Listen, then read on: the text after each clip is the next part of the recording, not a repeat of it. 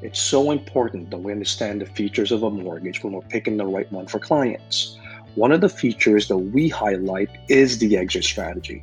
There are certain scenarios that you may not anticipate, and we might have to pay off that mortgage ahead of schedule.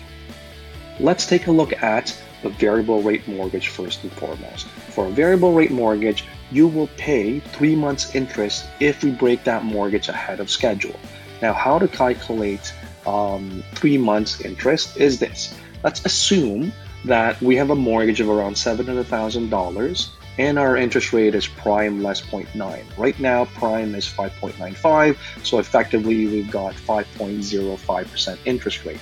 So we will multiply that interest rate with $700,000 and divide it by four to give us three months interest. So for this specific example, it's 8,837 and 50 cents. Now, a variable rate mortgage is replaceable or portable for some of the lenders. So it doesn't necessarily mean that you have to pay it off and break that mortgage because you can technically replace it with another mortgage on another given property.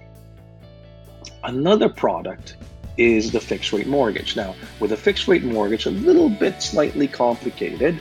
It's the higher of three months interest or what's called an IRD, which is interest rate differential. Now, if you have a term that's over five years, let's say a 10 year mortgage and you've already passed 60 months, technically the penalty will be three months interest. Now, calculating three months interest is the same as what we did earlier. Now, there are two ways to calculate interest rate differential.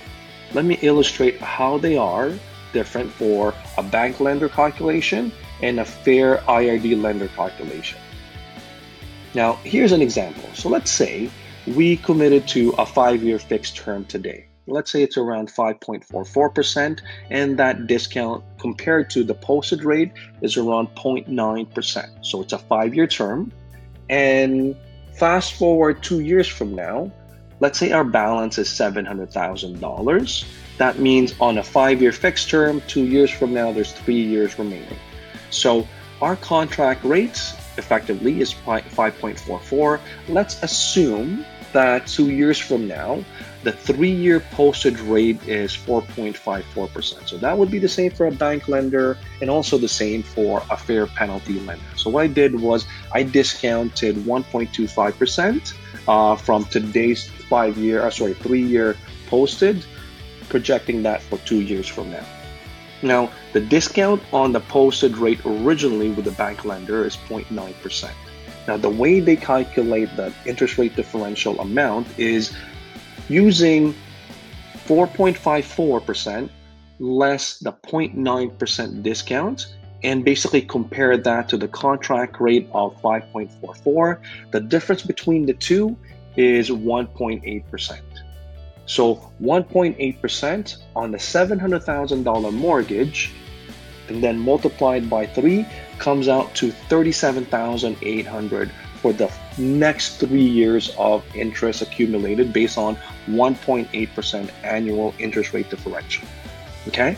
Now for a fair penalty lender, we use basically the same uh, posted rate of 4.54 but let's assume the discount level is around 0.2% because that's typically what it is for a three year fix. So we're actually using 4.34% and compare that to the 5.44%, and that gives us 1.1% for a fair penalty lender. So the fair penalty lender IRD would be 1.1% per annum multiplied by three because there's still three years left, and that effectively is 23,100.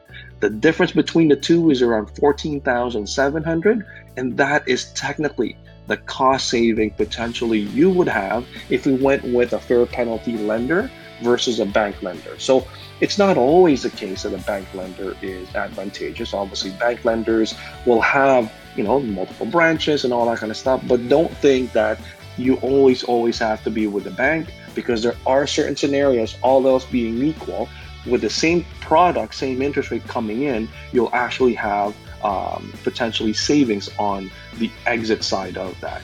Now, obviously, like I said earlier, for a fixed rate, it's the higher of three months interest versus the IRD. Now, three months interest for this specific scenario is around 7,595, but we're calculating or the, the IRD will be higher than that. So you'd either pay the 37,800 if we had a bank lender, or you would have paid 23,100 if we have one of the fair penalty lenders. If you need to understand this a little bit uh, more, if you have specific questions, don't hesitate to call me or my team. Have a great day.